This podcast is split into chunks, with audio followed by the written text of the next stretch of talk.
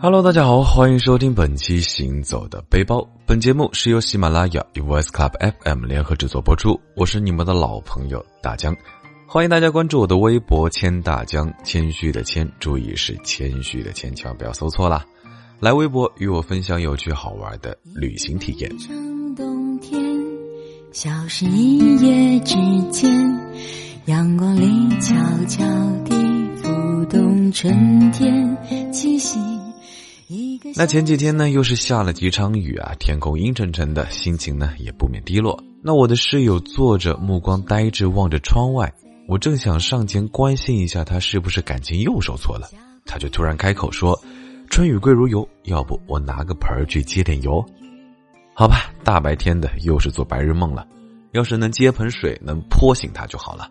不过大江可不想在室内来一场泼水大战。不过话说，自从小学最后一次春游之后呢，可能就再也没有肆意的玩过水了。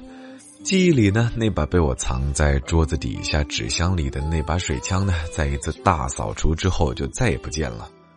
虽然从前年少时单纯快乐的日子是回不去了，可是最近大好的四月天去泼水节凑个热闹，可是还行啊。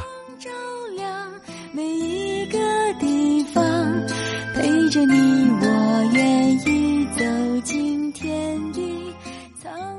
说起泼水节呢，可能大多数人的脑海中首先会浮现出泰囧中王宝强和徐峥在泰国街头被水浪洗礼的镜头，或者是呢西双版纳的傣族少女们翩翩起舞的模样。但是鲜少有人知道，在东南亚唯一的内陆国老挝也会庆祝这一年一度的泼水节。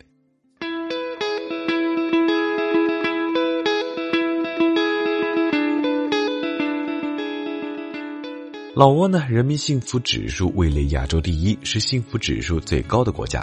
村上春树说，那里有特别的光，吹着特别的风，耳里还留下谁口中发出的声音，还记得当时心的震动。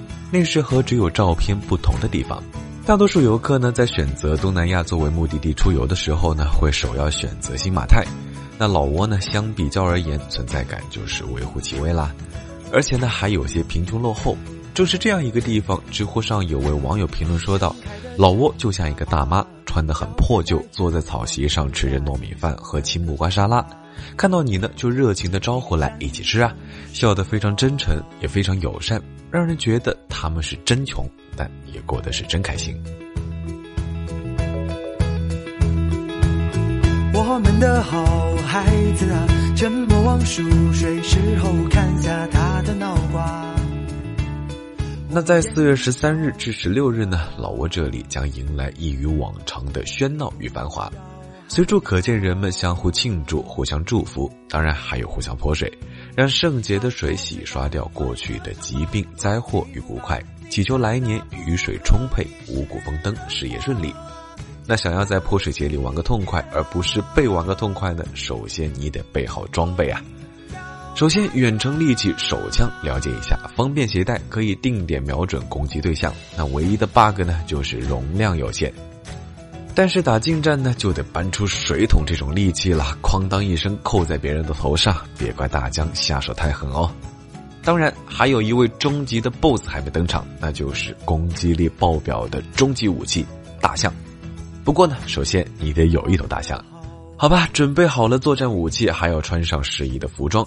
女孩子们建议穿深色的衣服和长袖啊，可以防止晒伤和走光。还要准备呢一套替换衣物，一定要给自己的手机、相机穿上防水袋儿。钱包和重要证件呢，最好还是放在酒店的房间里。那现在呢，准备充分之后，就跟着大江一起去老挝的泼水节，穷开心吧。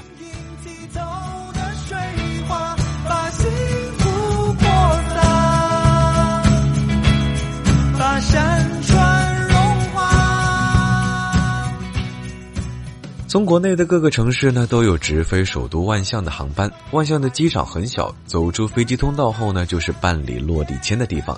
很小的一个台子，一堆人会挤在那儿。那随便找个人问，或者是随便跟着其他旅客办理就可以。你也可以提前在国内办理好，自己到大使馆签证价格在一百六十元左右，或者是在某宝办理啊，把护照寄过去，费用两百块不含快递，大概两三天就可以出签。入境呢，也可以更加的快捷些。入境后下楼跟着人群走，就是拿托运行李的地方。拿好行李后呢，来到机场大厅，也是非常的小啊。吃的、喝的、办电话卡的、ATM 取钱换钱的、机场出租车的都在一起。那老挝当地使用的货币呢是吉普，去老挝才觉得自己是土豪啊，交易数额都是几十万、几百万的。没想到在有生之年呢，大家还能当回百万富翁啊！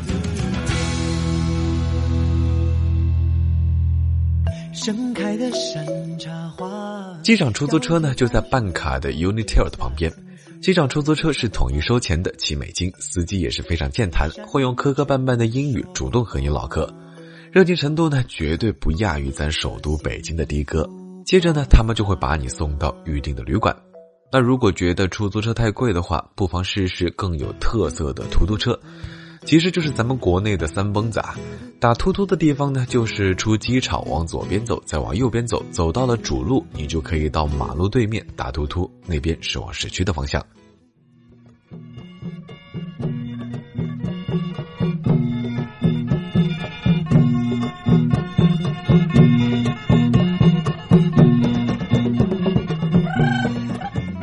万象作为老挝的首都呢，绝对是人气最旺的泼水圣地。市中心呢，更不用说，集中了万象大大小小的主要狂欢点。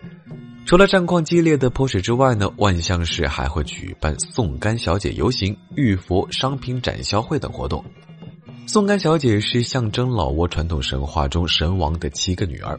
每年，万象和琅勃拉邦都会选出七位送干小姐，象征传统神话中神王的七个女儿参加各种活动。其中呢，就包括送甘小姐游行。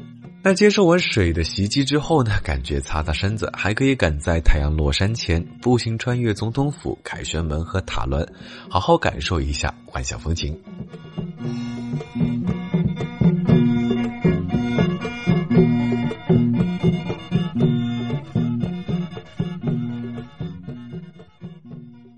从万象坐三个小时左右的面包车呢，便可以到被誉为小桂林的万荣，坐落在南松河旁边，周围全是风景秀丽的喀斯特石灰岩地区，犹如世外桃源一般。这里对于户外运动爱好者来说呢，也可以说是非常的满足了。不仅可以自驾卡丁车游蓝色泻湖，还可以在南松河里乘筏皮划艇漂流，感受惊险和刺激。或者是乘坐长尾电动游船，慵懒的欣赏沿岸的风景。那对于想要葛优瘫的度假党们来说呢，可以躺在湖边的竹椅上，什么都不干，也是一种享受。夜幕降临之后，如果体力还够的话呢，可以去到万荣的酒吧街区，偶尔放纵一下，感受一下霓虹灯下的疯狂。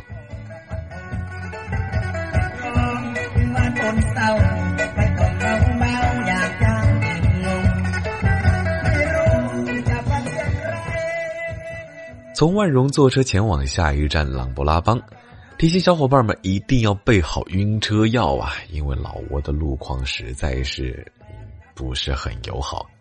琅勃拉邦呢是一个精致的古色古香的小山城，位于湄公河畔群山环绕的谷地，是老挝现存的最古老的一个城镇。传统的佛寺和西式建筑在这里和谐的并存。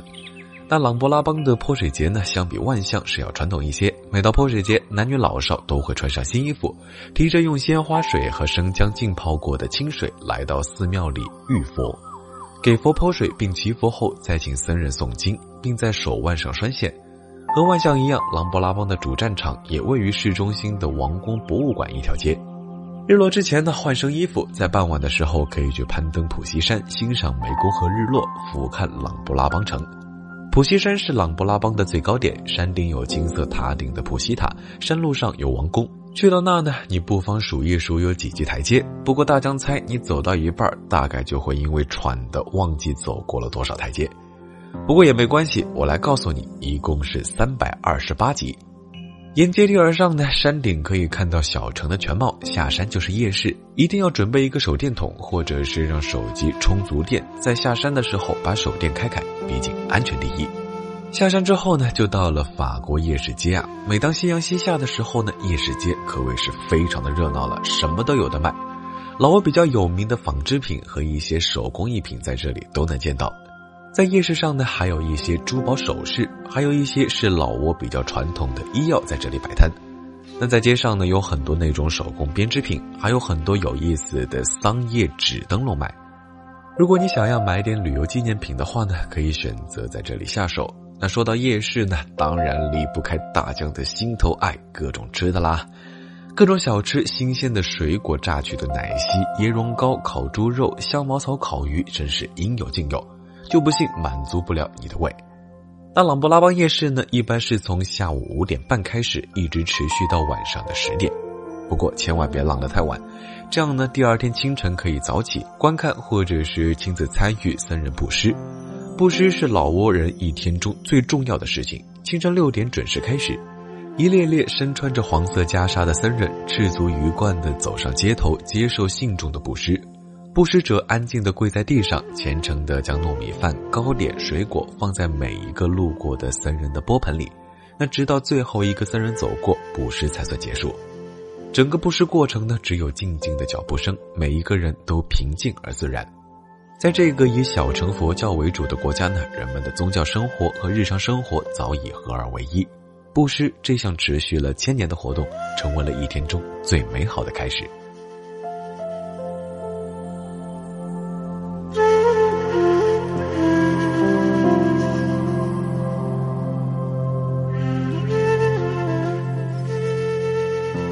那在这里呢，大江不免的还是要给大家一些 tips 啦。首先，保持衣冠整洁是最基本的。那肩膀、前胸、腿部肢体不应外露，并且应该避免与僧人发生肢体碰触。那想要参与布施的小伙伴们一定要注意了，施舍给僧侣的米饭呢，应在当天清晨早些时候在当地的菜市场购买。而不要在僧侣们清早接受布施者供奉时必经的街道旁，向沿街而设的商家小贩购买。如果不打算参与供奉的，请保持一定的距离，并注意行为得体庄重，并且请注意不要在僧侣和信徒们的队列中挡道。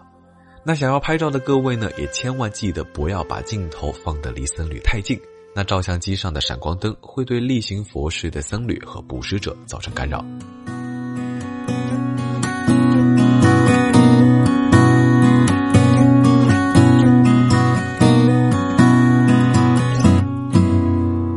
好了，说了这么多，不知道有没有小伙伴们想要组团和大江一起去老挝的泼水节疯狂一把呢？或者是你有经历过哪里的泼水节，有不一样的体验呢？我是大江，欢迎大家关注我的微博“谦大江”，谦虚的谦，注意千万不要写错字，谦虚的谦，来微博和大家分享有趣好玩的旅行体验。我们下期再见。